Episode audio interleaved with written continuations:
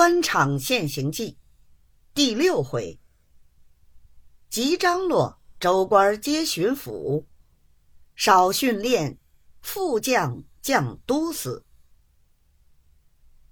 却说蒋福走进账房探听消息，直少爷无法，只得同他说道：“你的钱，老爷说过，一个不少的。”但是总得再过几天才能还你。好在你的家眷也同了来，今日说走，今日也未必动得身。等你动身的时候，自然是还你的。这位直少爷总算的能言会道，不肯把叔子的话直言回复蒋福，原是免得淘气的意思。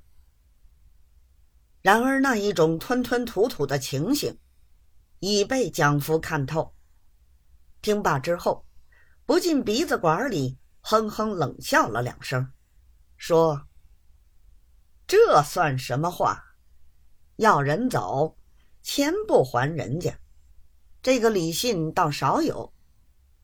现在也不必说别的，我们同到府里评评这个理儿去。”直少爷连忙劝他说：“你放心吧，你这钱断断不会少你的。”蒋福道：“有本事只管少，我也不怕。”说着，自己去了。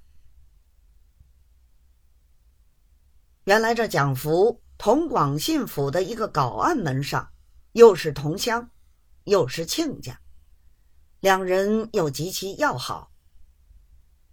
这个搞案门又是府大人第一个红人，说一是一，说二是二。蒋福从账房里下来，便一直上府，找到他亲家，说老王不还他钱，他要先到府里上空，求亲家好歹拉一把。他亲家听了，自然是拍胸脯，一力承当。把他欢喜的了不得。